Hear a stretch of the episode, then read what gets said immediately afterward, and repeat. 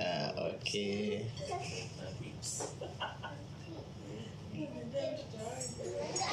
Uh, Mr. Host, can you uh, help me with my camera?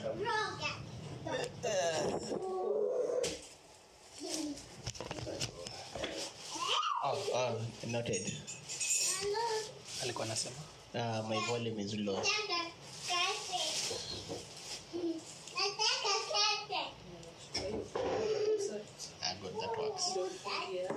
Perfect. Uh, volume.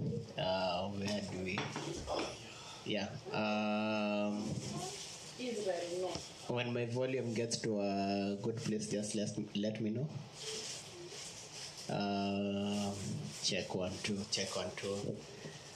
Um, mhm, I'm waiting. Um, okay, when it gets better, just let, let, me know. Oh, no, it's a good, at a good level. Ah, okay, thank you. Uh, welcome to today's uh, service. Uh, um, the part way of the of the sermon. Uh, thank you, Pastor Les, for introducing me. For uh, those who have not seen my face before, this is my face. Uh, my name is Lily Mandela. At this moment in time, I'm almost 30 years old.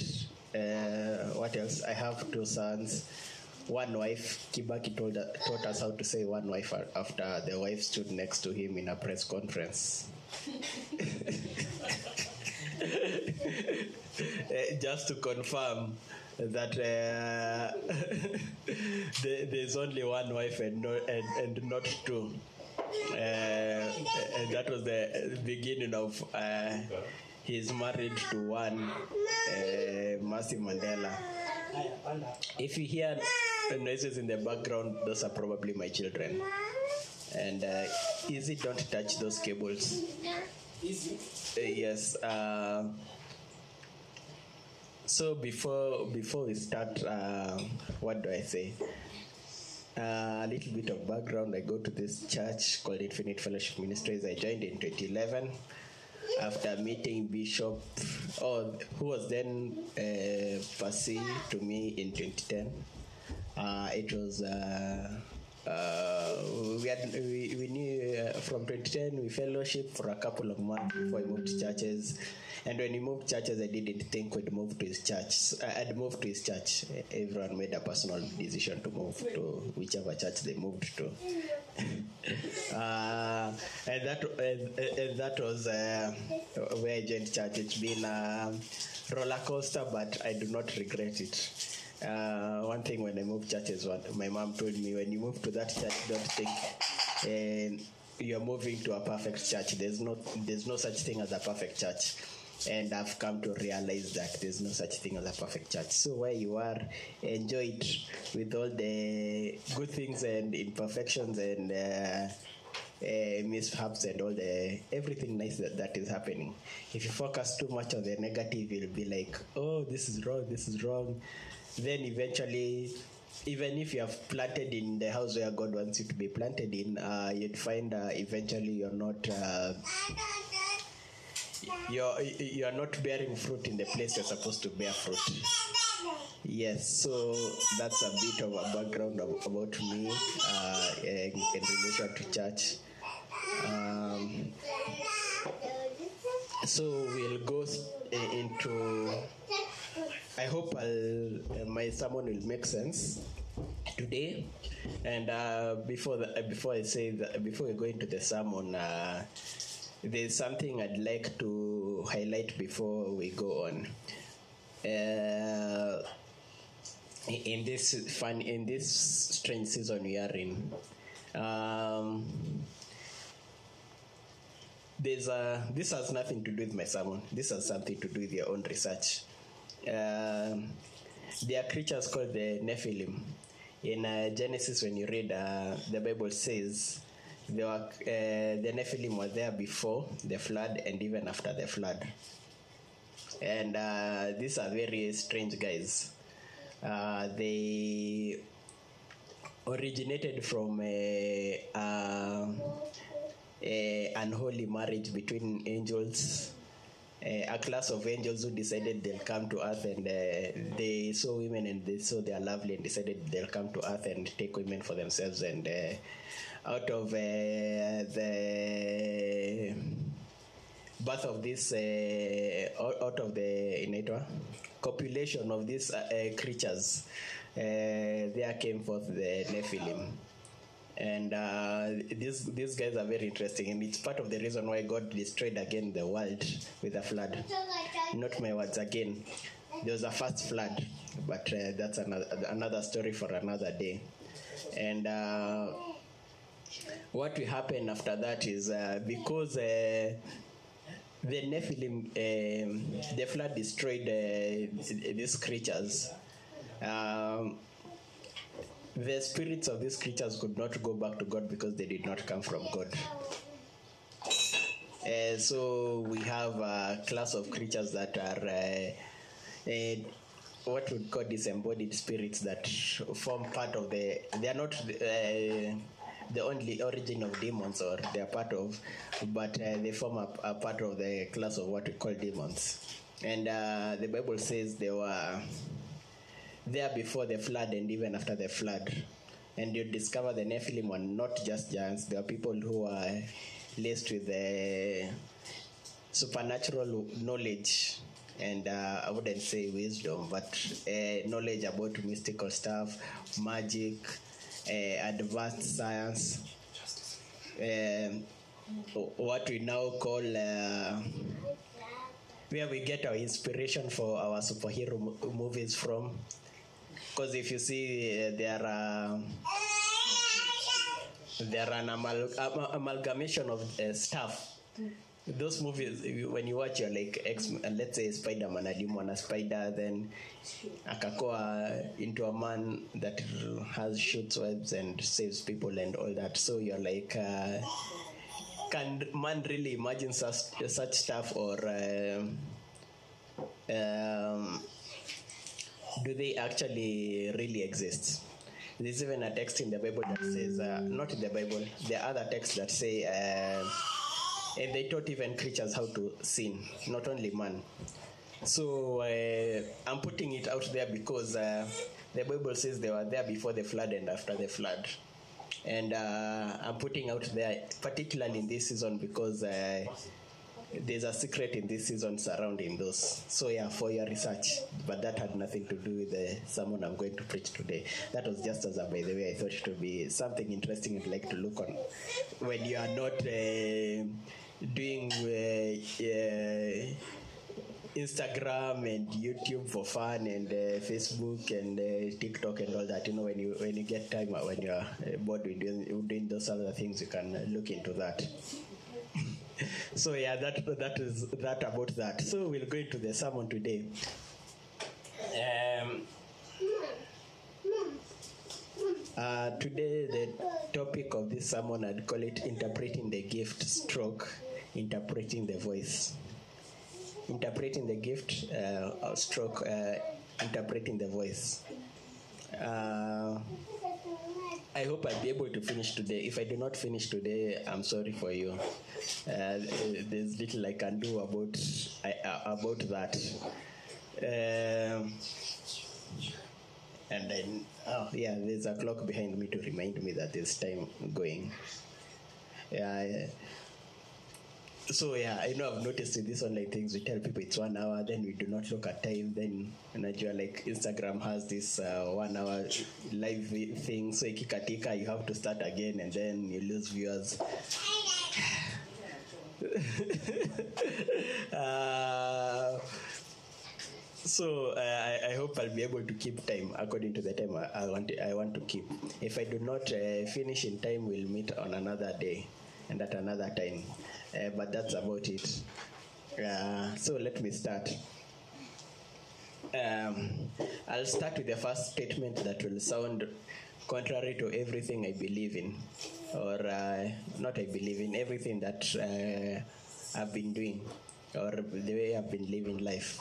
The first statement I'll start with is uh, not everyone needs a spiritual father. Yeah. I know that sounds controversial. That sounds uh, opposite to what we've been taught, but uh, just hear me out today. Uh, there's uh, some somewhere I'm going with this uh, because uh, I, I I want to help people answer a few questions that they have that um, um, they have in the body of Christ about relation relationships, if I may say in general. So let me start again. Not everyone needs a spiritual father, and it's not heresy. Uh, but keep that in mind as I go on with what I'm going to say. So I'm going to first talk about gifts. Um what are gifts? Or where I'll start with the uh, verse. I hope there'll be somebody posting them on the chat. Um, Ephesians 4, verse 8. King, do not touch that light. Uh, Ephesians 4, verse 8. Uh, I'll be reading mostly from the NKJV and KJV. I'm used to that. I'm not used to KJV, but I'm used to NKJV now. Um, so Ephesians 4 verse 8 and it says, Wherefore he said, when he ascended up on high, he led captivity captive and gave gi- gifts unto men. So um, this is a very interesting sermon that talks about gifts. I could have chosen about any other scripture, but I wanted to particularly focus on this one because of what it has to say. Um, what is a gift? Uh,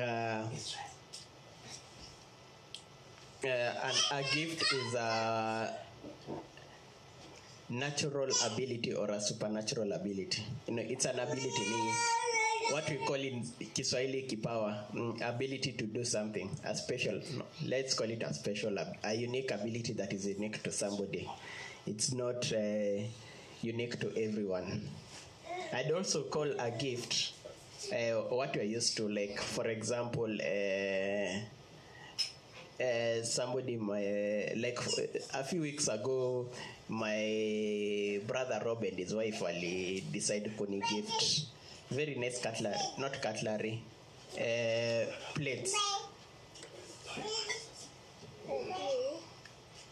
They decided to gift gift me very nice uh, plates and cups and bowls and it was uh, fantastic Aya.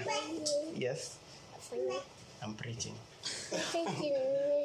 I'm preaching the word. Aya, shh. This is my firstborn son called King. Aya, he's uh, sometimes very shy. uh, so he led captivity um, captive and gave gifts to men. So what is a gift? A gift is something that has was uh, was once in your possession that has left your hands and is no longer your own property, or is no longer in your own possession. For example, uh, I have a, uh, let's say this Bible. It's mine, but the moment I decide let me give, let me gift it to my wife, it's no longer mine. If it still, if it still remains in my possession, like I am still the owner of it, then it's not a gift. It's just something I've loaned to her.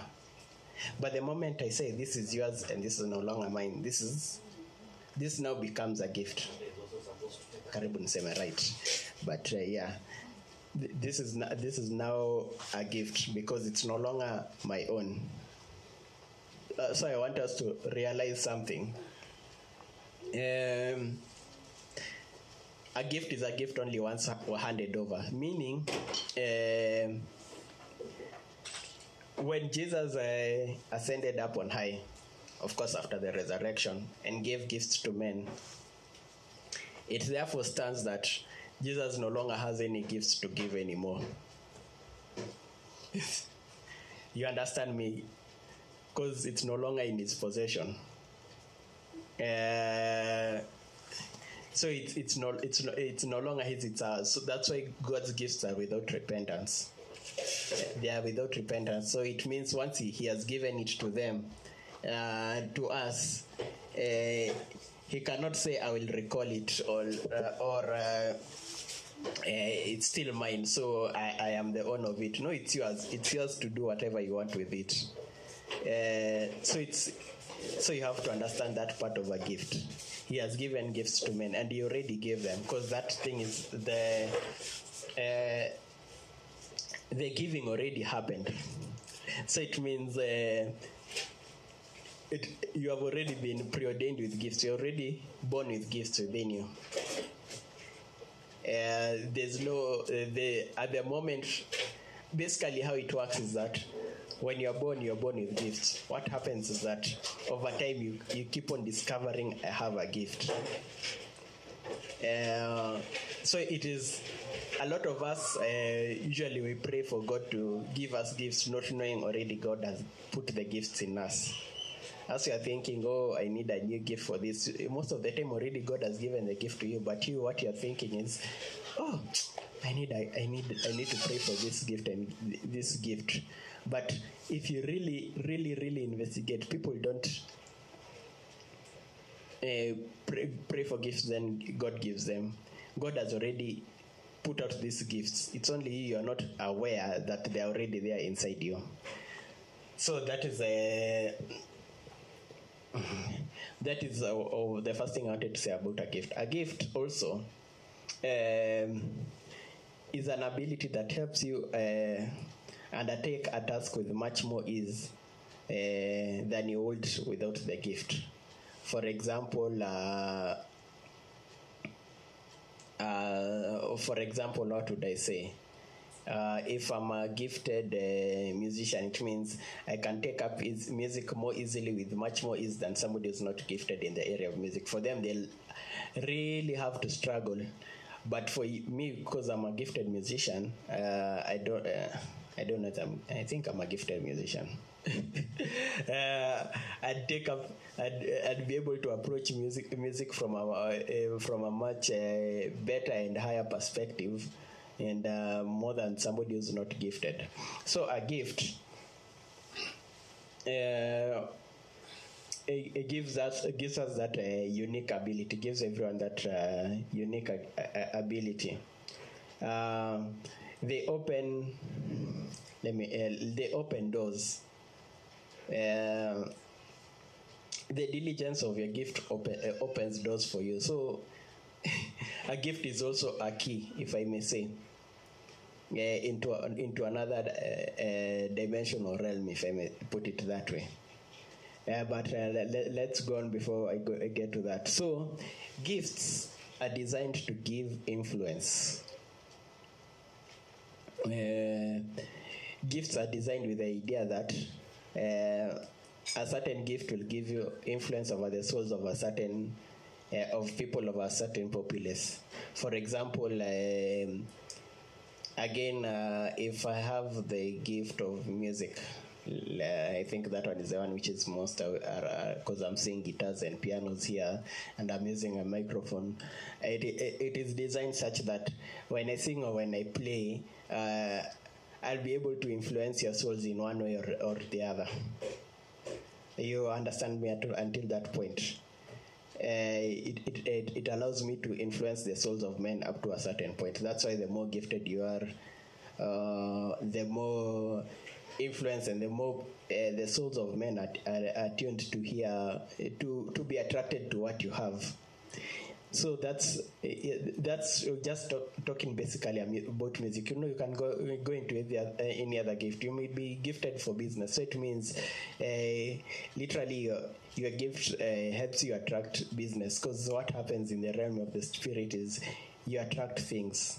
So to the capacity of which you are able to grow your magnetic force, you're able to attract whatever is uh, designed for you.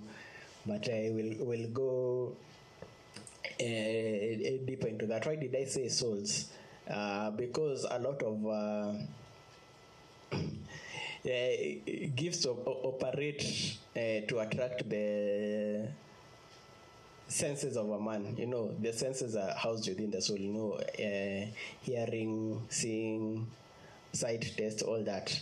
They are senses hou- housed in the souls, but also even our emotions and even our minds.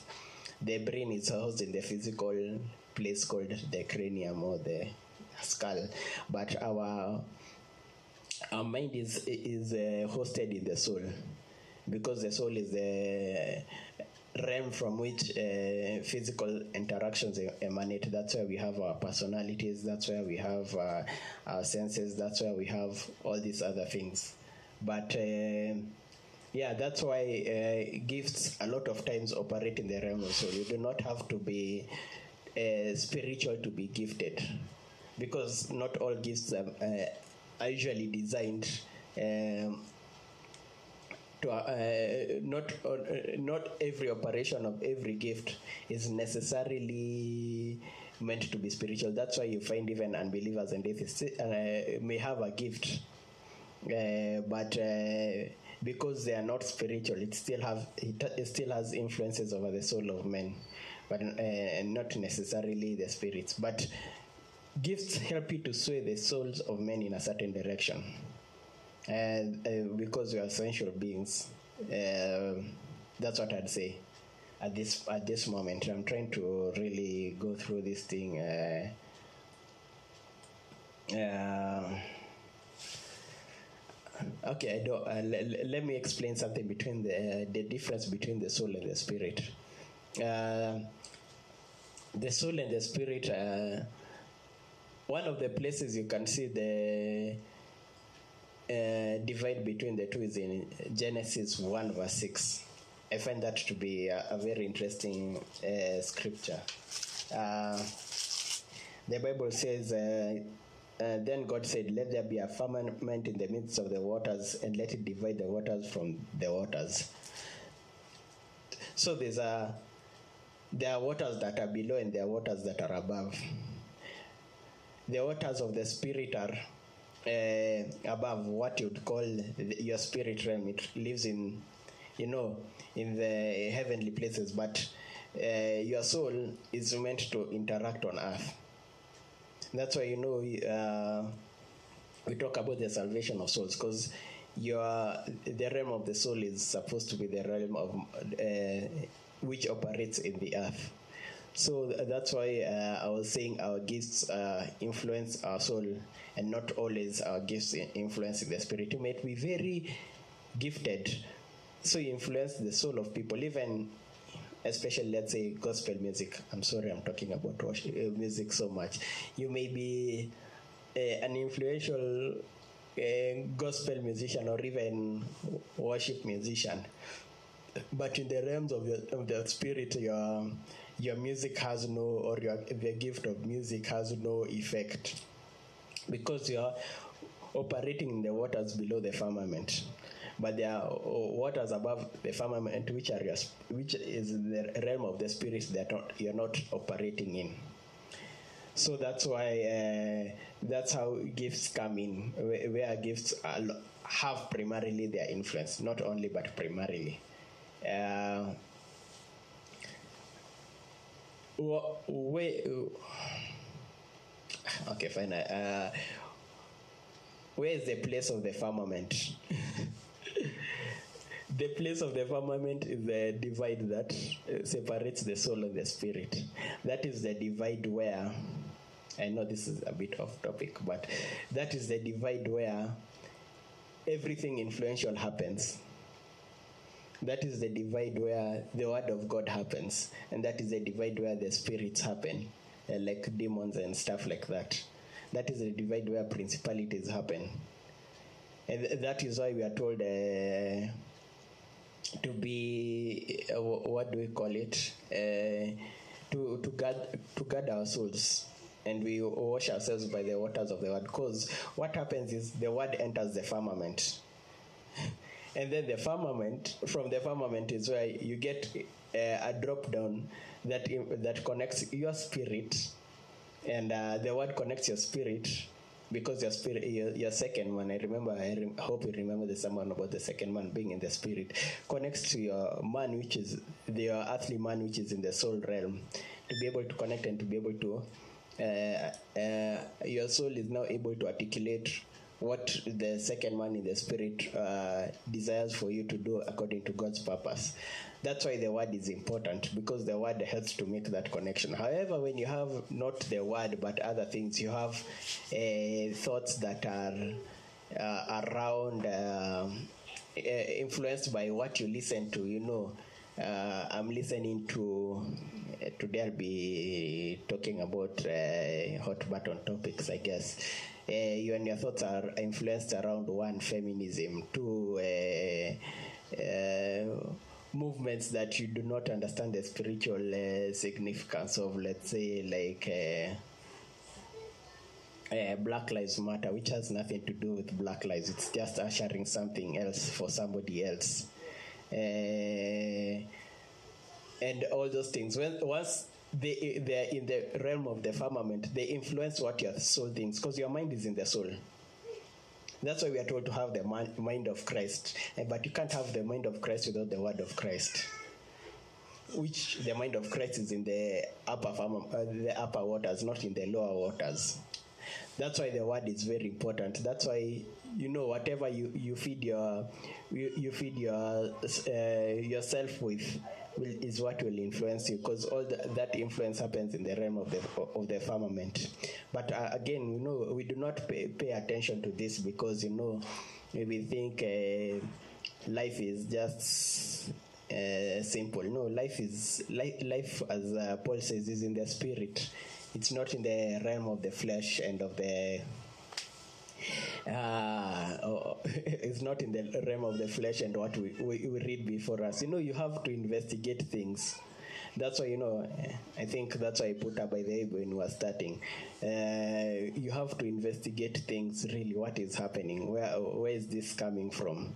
Not just accepting it because, you know, media has pushed it, social media has pushed it, mainstream media has pushed it. No, you have to reason for yourself. You have to. Uh, uh, weight against the scales of the word. What what does the word God say? You know, um, somebody called Jonathan Isaac. He's a basketball player for the Celtics, I believe. Um, on Friday, he refused to take a knee, and everyone was like, "Okay." You know, it was unprecedented because a black man was not taking a knee for the fla- for Black Lives Matter, and even wasn't wearing a Black Lives Matter shirt. So it was looking weird. On the whole court, he was the only one standing. And when he was asked after the press conference, because guys were, were confused because they were like, you know, people who do not take knees are whites. So they are racists. That is the obvious conclusion. But the guy was asked after the conference, after the uh, game, why didn't you take a knee? He said, uh, because when I, uh, you know, when he investigated the word of God, uh, he saw, you know, all men are equal before God. uh, so the Black Lives Matter is relevant before God. But uh, you can go and check up on that, Jonathan Isaac. On it was a very interesting thing. I, I saw it yesterday and I was like, wow, this is somebody who's aware, who has let the word of God dominate uh, to be to reign in, in his firmament, not the not a person who's like the rest of us who are just you know let us push this agenda because you know it's sensitive to our souls and in, in But have you really investigated? Have you really uh, really investigated it against the word? Anyway, uh, back to what I was saying. Uh, back to the place of gifts. Uh, another uh, uh, after talking about those uh, you know uh, gifts that uh, affect the souls of men we have uh, also gifts that we would call them spiritual gifts. You know like let's say the ascension gifts you know apostles prophets you know the fivefold. What happens with these gifts is that they too affect the souls of men but they no long they do not just affect the souls of men. They also have uh, strength in the spirit to open doors into other dimensions and to open doors into the spirits of men. That's why if you ever listen to an evangelist they'll preach the simplest sermon like uh, uh, let's say what let's say Elijah and uh, Ahab, and the way he stopped rain for three years, and then now he killed the who are they? Uh, the the 850 prophets. Yeah, they are 800, not 450. Um 400 400 of Baal and 450 of Asherah, or the other way around, whichever. They are 850 in total. He killed all of them, and uh, from then he can get as a uh, call a um, altar call, and you know thousands of guys will be saved. But uh, give that to a prophet or, a, or let's say or a teacher he'll, he'll probably teach on that but maybe call an altar call and only five or ten guys get saved because what they happen is all those gifts have different and they open different doors in the spirit. You may be saying the same words but because of the nature of the gift uh, your gift open a, i- it's a key to a different door.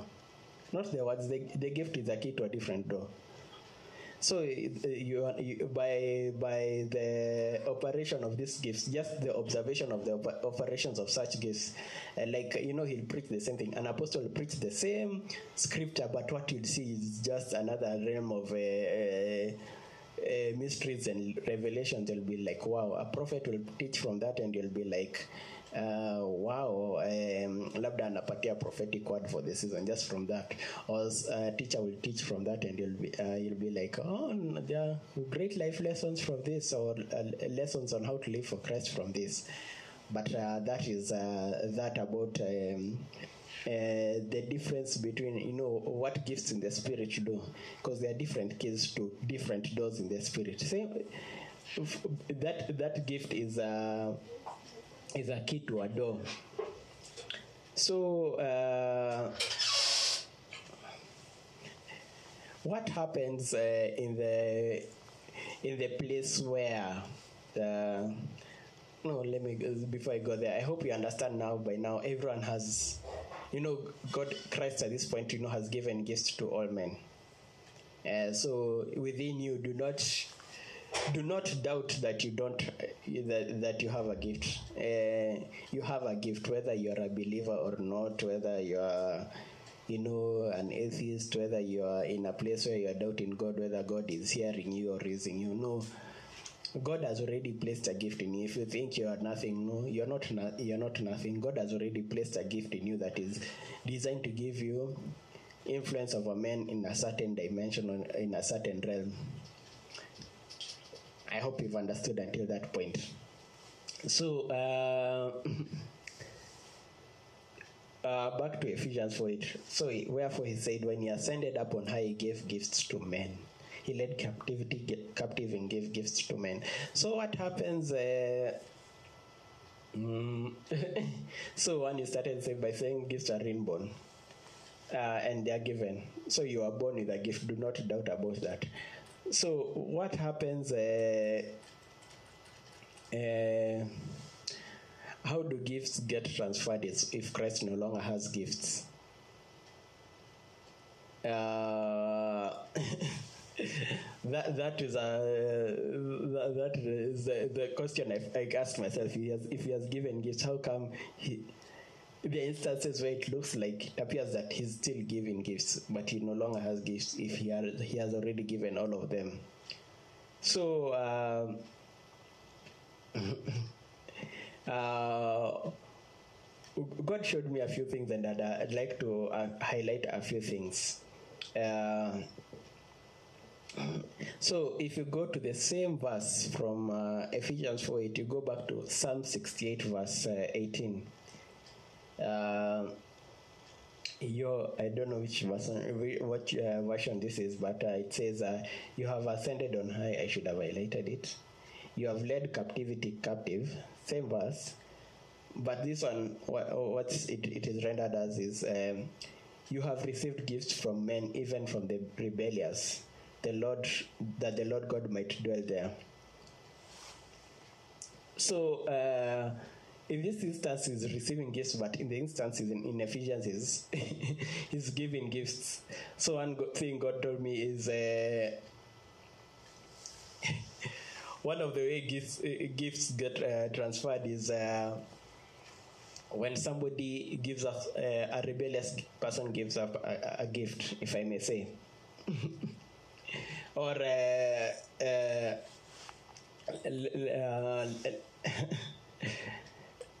I'll, I'll point I'll point a few examples before uh, I'll go to First Kings chapter eleven. Uh, this is the part where Solomon was being prophesied to, and he was told, Therefore the Lord said to Solomon, Because you have done this and you have not kept my covenant and my statutes, which I have commanded you, I will surely tear the kingdom away from you, and I will give it to your servant. Nevertheless, I will not do it in your days for the sake of your father David. I will tear it out of the hand of your son. Uh, however, I will not tear it away, uh, away the whole kingdom. I will give one tribe uh, to your son for the sake of my servant David and for the sake of Jerusalem, which I have chosen. So here is the instance of a rebellious person who surrendered a gift. You know, God was telling me, wow, okay, fine. Oh, he surrendered a gift. Wow, okay, sour. So their gifts been surrendered by rebellious people every day. That's why you find some people will say, I was not the first one to be called into this job, you know, of preaching the gospel. You know, other people were called before me. Uh, uh, oh, other people were called before me. But uh, they rejected that opportunity to be uh, to, to, to use that gift. So by the act of rejection, they have given up the gift because Christ no longer has. It's a gift because it has already. Be, uh, Christ is no longer the owner of it. So what happens is that there are gifts that need because of the work of God that needs to be transferred to others. So you have to be aware that sometimes there are gifts in the spirit. There are gifts and mantles in the spirit. Uh, number two. Uh, uh, the second example you'll uh, see of uh, a rebellious person is the example of Saul. You know, Saul, because of his disobedience, you know, Samuel tells him um, in 1 Samuel 13, verse 13, uh, you have done foolishly. You have not kept the commandment of the Lord your God, which he commanded you. For now the Lord would have established your kingdom over Israel forever. But now your kingdom shall not continue. The Lord has sought for himself a man after his own heart, and the Lord has commanded him to be the commander of his people because you have not kept what the Lord has commanded you. So, uh, entrance, David's entrance was uh, made possible by Saul's rebellion. Uh, uh, by the uh, would I say the foreknowledge of God. Um, Saul's, uh, uh, Saul's uh, rebellion helped uh, David's entrance into the gift of kingship become possible. Uh, that is the second instance, I'd say, of rebellion. Uh, however, um, gifts, um, which had also put uh, mantles in this place can also be transferred. But how mantles are transferred are not how we think they're transferred. Uh, what we are used to. Yeah, let's go to Second Kings chapter two, verse thirteen. Uh, Second Kings two, verse thirteen. Uh, he also took up the. this was when uh, Elijah and Elisha were uh, were coming, to, were leaving each other, were departing from each other. So Second Kings chapter two verse thirteen. He also took up the mantle that Elijah had. The mantle. He also took up the mantle of Elijah that had fallen from him, and went and stood by the bank of the Jordan. Then he took the mantle of Elijah uh, that had fallen from him again, and struck the water and said, "Where is the Lord God of Elijah?" And when he had also, when he had also struck the water, it was divided this way and that, and Elisha crossed over. So uh, mantles are interesting. It's an interesting thing. We think uh, we are taught that mantles are placed on another person, but from this instance, you see mantles mantles are dropped on the ground. It is for a person to be able to identify it and pick it. Uh, you know, like let's say I'd give uh, the example of uh, Benny Hinn and Kathryn Kuhlman. You know, Benny Hinn only interacted with Kathryn Kuhlman maybe thrice, and it was because uh, uh, Benny Hinn was uh, was an usher, so he was always very far away from because it was the days of the big tents and all that. He was very far away from the pulpit, so he was just an usher uh, welcoming people into the crusade. But now, after Kathryn Kuhlman died, it is surprising that it is not the people around her that who are closest to her that took up the mantle. Uh, it was Benny Hinn that took it up. Somebody who was very far away because people thought uh, by being close to uh, this woman of God, uh, I have a higher. Yeah, you true. It's true. You have a higher chance of uh, uh, uh, taking up that mantle, but it is not necessarily the woman of God who determines it, who uh, who determined who took it. It was the person who observed and saw the mantle that had fallen and picked it up. You understand me? Okay. And, uh, uh, yeah, I wish I had a crowd niseme yes, but uh, it, it was very interesting. It, he's the one who he's the one who picked it up, and it's the same thing all over. Sometimes you think. Uh, what uh, mantles will know come automatically. Know, even being around it, uh, the man of God does not necessarily uh, ensure that uh, the mantle will come upon you. My God, I'll not finish today. Uh, you have to be the. You have to have wisdom to be able to identify uh, what is going on uh, the uh, the season you are in, and to be able to identify that this man of God is about to go, uh, a mantle is about to be dropped. Like right now, uh, men of God, great men of God are passing are passing on, and what is happening is their mantles are being are being uh, dropped. But do you have the wisdom to be able to identify and say, I like this guy's style, I like this guy, what he's doing, I like how he did, he did it. You know, now the era of the internet has made things so easy. You can sit down and study a guy, you know, th- through the internet. You can study a guy through the internet and catch his spirit and say, I, I, I get I, I get a hold of this mantle. You do not have to come into physical contact. You know, God has made things much easier for us. But do you have the wisdom to be able to capture it? Let alone, um, yeah, even those. I'm just, you know, giving you examples. I'm not even talking about a mantle that is currently in the house.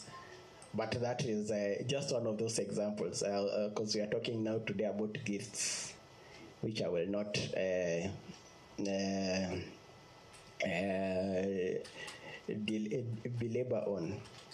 Uh, so, you know, those are examples of uh, gifts and mantles we dropped that still need to operate. So, they need to, you need to identify and say, uh, uh, to be the uh, to be a qualified candidate for the passing on of these gifts. I hope you've heard that you need to be a, you need to qualify yourself as a candidate for these these gifts and mantles. How you do that? Uh, uh, that one uh, we'll talk about on another day. But that or rather that is for your own investigation.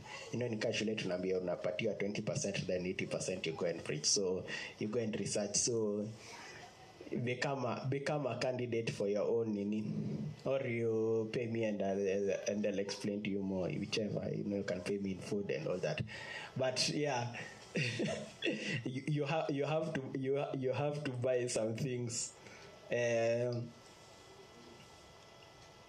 so how does one identify a gift or the gift i'll come to the gift later when i'm done with a gift uh, uh, one of them is through dreams and visions. Um, Genesis chapter 20. So there's this guy called Abimelech. Uh, Abraham went to Abimelech's land when there was Cana- uh, there was fa- famine, and, and he stayed there. Then they saw their wife, and they were like, "Ah, she's beautiful. Sarah is beautiful. Let's take her." And you know, uh, Abraham, in his uh, cunning nature, said, uh, "She's my sister." He did not mention the wife part. because he was trying to self preserve himself. And so God appear, appeared to him in a dream and have, has a conversation with him and anamwambia, uh, indeed you're a dead man because of the woman you have taken for she is a man's wife. But Abimelech had not come near to her and said, this is Genesis 20, verse 4. Abimelech had not come here near her and he said, Lord, will you slay a, a, a righteous nation also? Did he not say to me, she is my sister? and she is even and she even herself said he is my brother in the integrity of my heart and innocence of my hands i have not uh, i have done this and god said to him in a dream yes i know you did this in the integrity of your heart for also i withheld you from sinning against me therefore i did not let you touch her now therefore restore the man's wife for he is a prophet and he will pray for you and you shall live but if you do not restore her Know that you shall surely die, you and all are, and all who are yours. So one of the ways is through gifts and visions. Uh, it was funny. It was not Sarah or uh, the family of Abraham who was able to identify the gift of the prophet that was in Abraham. Sarah did not, you know, after staying all those years, was did not know this guy was a prophet or did not know this guy has a gift that is called the prophet. Lot did not know, his father did not know. They, uh, but God re- uh, chose to reveal it to a person called Abimelech who's not even you know, uh, a believer. He just knows about, you know, God appears to him in a dream and they talk, and, you know, God reveals to this guy that this guy is a prophet. So, I was just relating that, that, that is one of the Huh, I will. Uh, I will uh, but, uh, that is one of the God highlights. Uh, I've just seen something in that scripture that has. Uh, uh, that is that is it's just amazing. I've just seen something ama- amazing. So, give, God identifies the gift of a prophet in Abraham through a dream, and you know, again uh, you know, again there was uh, there was again Joseph's dream, the dreams of Joseph where he dreams that there's a, he's a sheep and the rest of the other eleven, uh, uh what is it? Uh, the, the rest of the other 11 sheep bow down to him in their field and their brothers are like will we bow to you but so that that gift identified, you know, that dream identified the gift of leadership in Joseph. However, he did not. Uh, alisema tu unwisely tu hivyo uh, and uh, he did not have the wisdom. No wonder he was thrown to. He was sold away by his brothers. You know, he provoked the brothers to jealousy by his gift, uh, the, by the identification of his gift. Uh, another way uh, before uh, do i want to talk about abimelech and what i've just seen uh,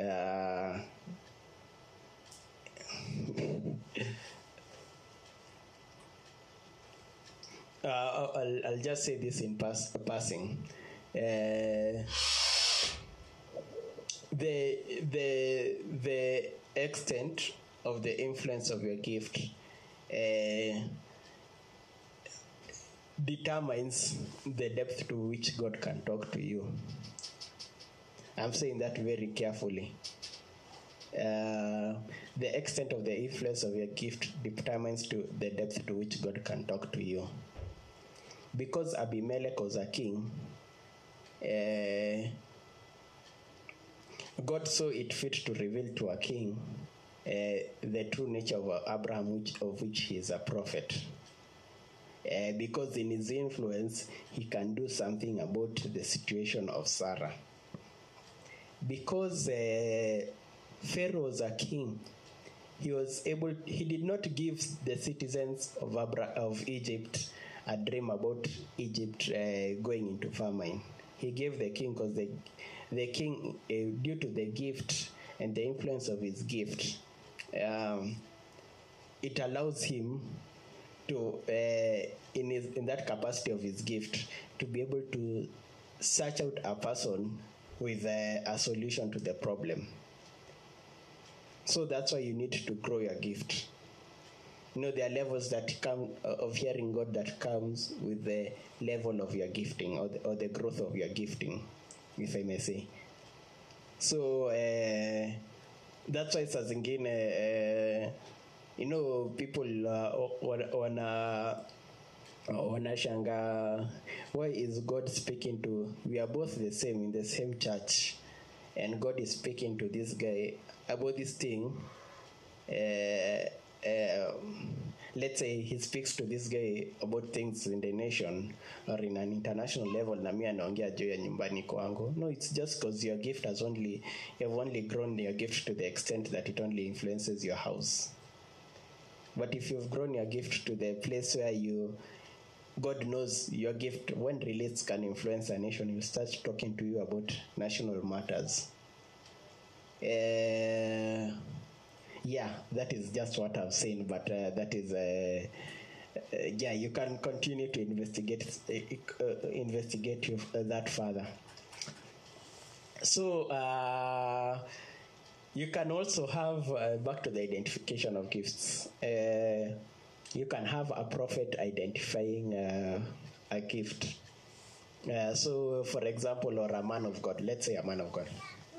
For this case, so in First Samuel chapter three, verse eight. And the Lord said, uh, called Samuel again the third time, and he said, So, uh, the third time. So he arose and went to Eli and said, Here I am, for you did call me. And this is the third time God calls Samuel. Says, Samuel, Samuel. Then Samuel goes to Eli the first time, second time, this is the third time now. Uh, then Eli perceived that the Lord had called the boy. Therefore he said to Samuel, Go lie down, and it shall be, if he calls you, that you must say, Speak, Lord, for your servant hears. So Samuel went and lay down in his place. Uh, Samuel had a prophetic gift, but he did not know he has a prophetic gift. So the way he interpreted his prophetic gift, he misinterpreted it. He, he misinterpreted when God spoke to him. His, he misinterpreted it as Eli's voice and went to Eli. And God also is so interesting. He did not speak as Hophni's voice or Phinehas' voice. You can assume they were all living in the same house. He spoke as Eli's voice. So he goes to Eli's room three times. And uh, uh, Eli had the wisdom and the knowledge and the foreknowledge of knowing, ah, this is not uh, hallucinations or anything like that. It is gift in operation, but he does not know that it is in operation. So he tells Samuel, uh, in other words, your gift is in operation. This is how you shall respond to it. This is how, this is how it works, and this is how you should use it. So it, he identifies to Samuel. Oh, okay, fine. Uh, you have a prophetic gift, and this is how you use the prophetic gift. So Samuel goes back. God, uh, God calls him a fourth time, and God speaks now to speaks to him. And in the morning, no, in the morning, uh, Eli asks, asks Samuel, God, what did God say? Then Samuel is like, uh, you will die, you and your family, after Eli pressed him. And Eli is like, okay, fine. If that's what the Lord has said, it is good. So I do not want to go into all that, but uh, says there's a, another whole someone over there. Uh, what happened is um, the man of God, you know, a man of God will help you identify your gift and even won't fight with the gift you know, uh, Eli would have chosen to fight with the gift and said, "No, you just had your own things." You know, like a lot of times uh, uh, when when somebody corrects you, then you're like, "No, you have just seen your own things. Uh, there's nothing over there." So you're like, "Ah, fine," but you do not understand that it is. Uh, a gift in operation. That's I'll, I'll just leave that hanging there. Um,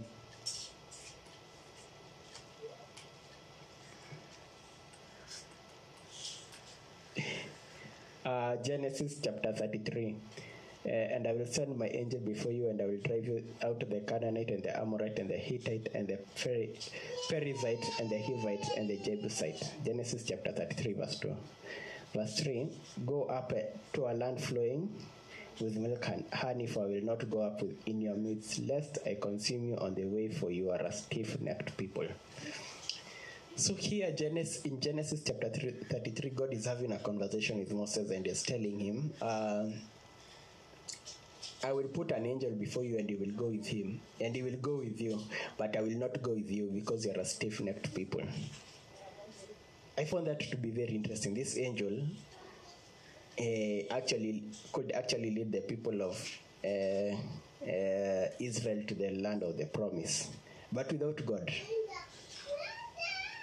So sometimes you have, we think all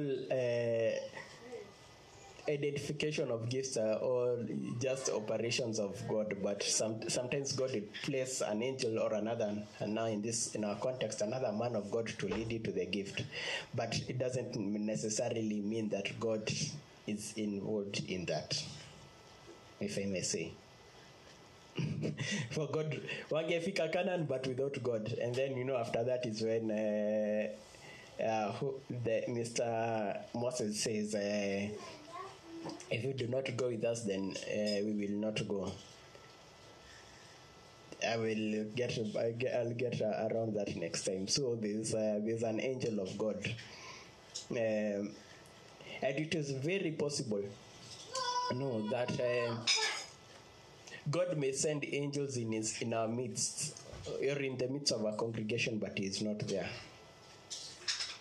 You know, saa zingine uh, identification of angels is not always a good thing. You know, you may see angels and be happy. It may just be an indication that you're on the way to the gift, but God is not on the way to the gift with you. You understand me? So it's that, that's uh, uh, I was just saying an angel or a man of God in this in our modern times can help you identify a gift and I've I jumped my sermon into somewhere else. Because uh, as you can see ah my god. Uh, most of the time we are looking for an angel to lead us to a gift. In our modern day it is the prophet we are looking for if i may say to lead us to a gift. We think we need a father but you actually just need a prophet to identify your gift so I, you know, a lot of us are, and that's why I, was, I, I began by saying, not everyone needs a spiritual father, and a lot of us are in that dimension or in that place. We do not need a spiritual father because uh, we only need somebody to lead us to the gift we want. We only need somebody to tell us, "This is your gift." and you know, gifts are, are very interesting because they are they are not uh, God does not uh, recall them or revoke them. You are the only one who can uh, deny your own gift. If God has given me the gift of being a businessman, beyond a prophet identifying it, uh, beyond that perspective, I really do not. In a sense, I'll say this carefully. I really do not need God to go, God to go any further than that uh, uh, my, my, my use for the prophet has ended at that point, which is the point where a lot of us are at. And that's why uh, the, the, the idea of spiritual fatherhood is uh, very, very difficult for, for a lot of us because uh, we are not able to reconcile with the fact that in our hearts we are looking for a prophet thinking we are looking for a father. Our father does not. Our father is not. Our father, uh, fine. I'll say this. Our father will help. Can help you steward the gift, but our father does not need there to for you for the gift to be operational. Uh, I'll put an example of Dangote. Uh, this is a very interesting guy. He's a Muslim. Uh, but what happened is there's a time uh, the father of the land in West Africa anaitwa nani? Uh, Idahosa Benson the archbishop. There's a time uh, he needed uh, his friend to fly. He was a minister. I don't remember it was. Uh, I don't know if it was Cerulo or T.L. Osborn or it was who. Needed to fly and the plane was full. So he actually got into the plane with this guy and said, uh, uh, "This man of God and his wife need to." Oh, T.L. Osborn, thank you. Who was his spiritual father? Uh, this man of God needs to fly and he needs to be on this flight because if he doesn't cl- catch this flight, uh, it will mess him up. and who stood up? Dangote, and uh, he gave up his seat. Imagine he gave up his seat, and uh, the man of God Idahosa blessed him, and now Dangote is the richest African, as you know. But yet he's a Muslim. yani his interaction with Idahosa ended there. Idahosa blessed him and said how he'll prosper financially. You know, Idahosa unveiled that gift of prosperity via because of that one act that Dangote did. But now, because uh, the gift has been revealed, there was no no longer the need for a prophet, and so he went and he has succeeded. I'm just sh- sh- showing you instances. Mhm. Uh, uh, you know, you, you, you look at uh, he was uh, prophesied to, to be a king, and then he went and, uh, you know, by the prophet Samuel and anointed, and he went. But you can see the lack of the, re- the relationship of the father because uh, uh, he was disobedient, but still the king. The prophet appeared once in a while to correct him, but uh, because of the principle of lacking the principle of fatherhood, he was not able to sustain his gift of uh, uh, kingship, and it was and it went. I'm not saying you want to be able to sustain the gift. I'm just giving an example that you do not need a father. You think you need a father, but you really do. You, what you're looking for is a prophet. What you're looking for is a prophet. Uh, how do how do I know you do not need a father? If you have the same goals as an unbeliever, you want to become rich, you want to become influential in the marketplace. Uh, they have done it without fathers. Why do you need one? You know, those are questions. So, because we must now re- really redefine this relationship, we are like, uh, uh, so what is the role of a father then? what is the role of a father then? Because most of us are looking for a prophet. There's nothing lo- wrong in looking for a prophet. you know, let me say this. The first time I met Percy, he prophesied to me something, a few things. Uh, it was at Bata Hilton. Uh, he prophesied me. I think the what stood out for me is, but I do not need to tell you. Anyway, uh, uh, what, uh, whatever he he prophesied, he prophesied, and and it's okay. But at that point, you know, our interaction would have ended, and uh, it did end briefly for because we didn't meet again until the other week. I was calling somebody, then he overheard, then he was like, Is that Lily? Yeah. Then we talked, then he was like, Can I get your number? Can we meet for breakfast? And then that's how we started meeting. Uh, but uh, and for a long time he continued being a, a prophet until I saw something in him that uh, made me want uh, uh, not just become interested in the prophetic gift he has, because most of us are looking for that. Uh, Wow, uh, my time is over. According to the clock above me, I can see it's 15 to 1, and uh, people online do not uh, concentrate a lot. There are a lot of distractions. But uh, you can go and listen to the sermon again. I will just say one thing. I hope I'll continue soon with this. If I do not continue soon, I'm sorry for you because the next sermon will be on the next no kuna part 2 hata niliandika hapa part 2 i wish i can show you my notes na siwezi kaonyesha takuwa naonyesha lika um, let, let me say, say this at the at the end of one um, in the operation of your gift i'd even say this even in the operation of your gift in church and what would say in the, uh, in the church generally like let's say um, uh, I'm a teacher, I'm, I'm a pastor, you know, you can operate in that gift without needing a father. Let me even go as far as that. uh, let me let me go as far as that you can uh, uh, you can you can operate even in those gifts without a father. I, I'm just I'm just provoking your minds to think. So, uh, if that is your aim, uh, I want to announce to you that you do not need a father. You just need a prophet to be able to identify that gift. Uh, how you how you how you relate with the prophet is not how you relate with the father. Uh, the realm of fatherhood is the uh, name uh, realm of uh, the exchange of a spiritual name. If I gonna been given an extra 15 minutes, but I can't do justice to this in 15 minutes.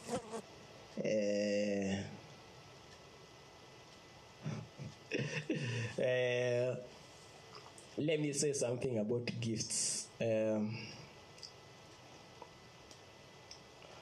uh, where, I'll, where I'll start from now. Uh,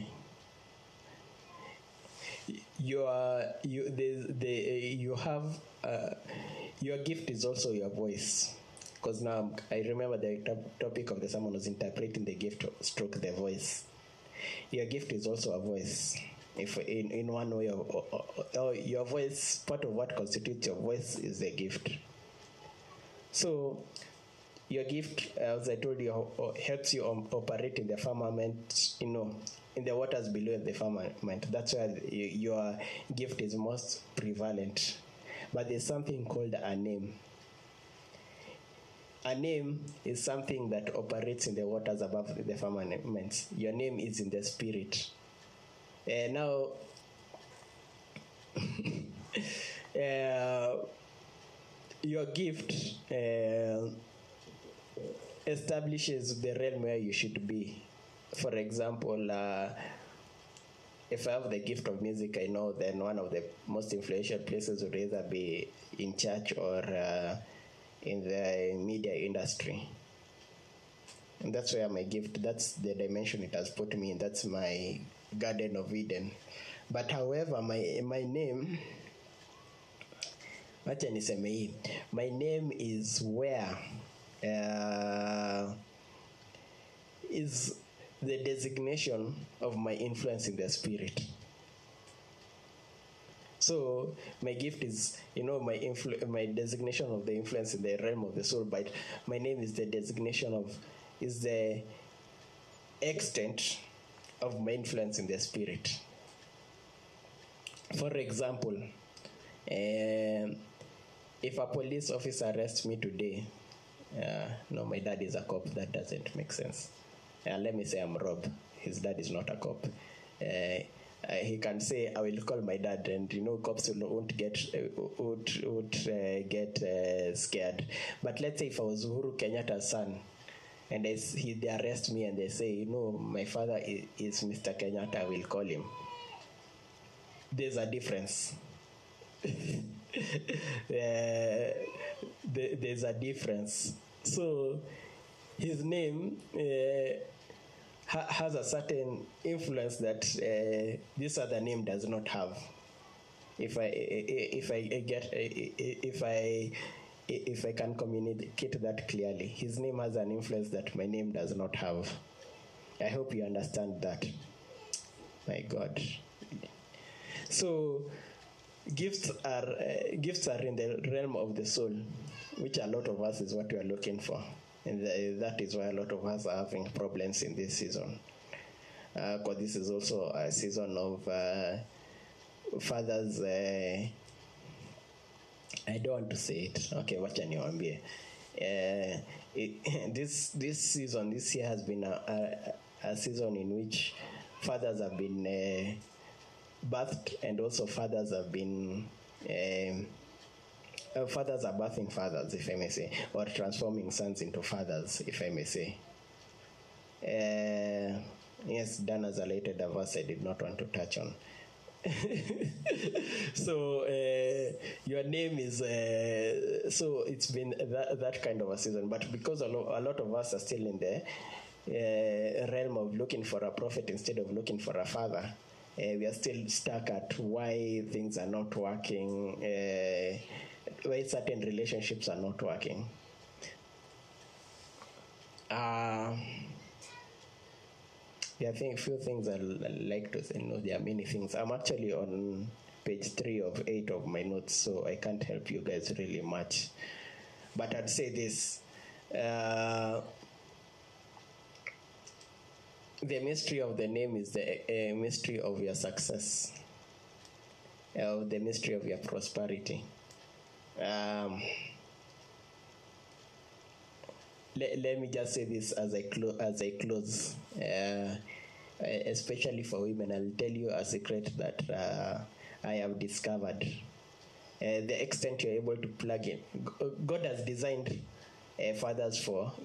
Pastor- remember, Pastor said your husband is a father. God, God has designed uh, inheritance to come through the father. So if your husband is your father, then God has designed his inheritance. Uh, uh, you know why there's a change of name? Let me say why there's a change of name. Like let's say my wife changed from Mercy Kenya to Mercy Mandela It's because I'm talker from one system of inheritance that was Kenya to another system of inheritance that is called Mandela. So God in his uh, wisdom has already ordained that's why marriage is powerful. I, in fact, when I saw it, I was like, this, this marriage is more benefiting to the woman than to the man. Spiritually speaking, because if you look, uh, the relationship between church and uh, the church and Christ benefits the church more than it benefits Christ. If you look at it, so. Uh, the system of inheritance has been changed from from you know for the difference between us and believer uh, unbelievers is because we've now entered a new system of inheritance. So if a woman has gotten married to us, this K has entered into a new system of inheritance. Now, if in this church you're having the divine marriages, then a woman has entered into a system of divine inheritance that is not that is uncommon to the other women outside there.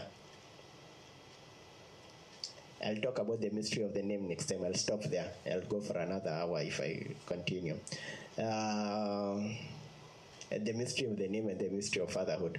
However, today you've learned that because of your desires, you do not need a father.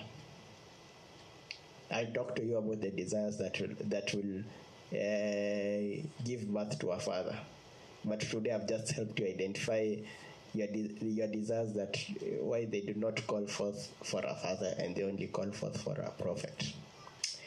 Amen. I think I'll. Um, I thank God for the revelation that is in this place. And now hand over to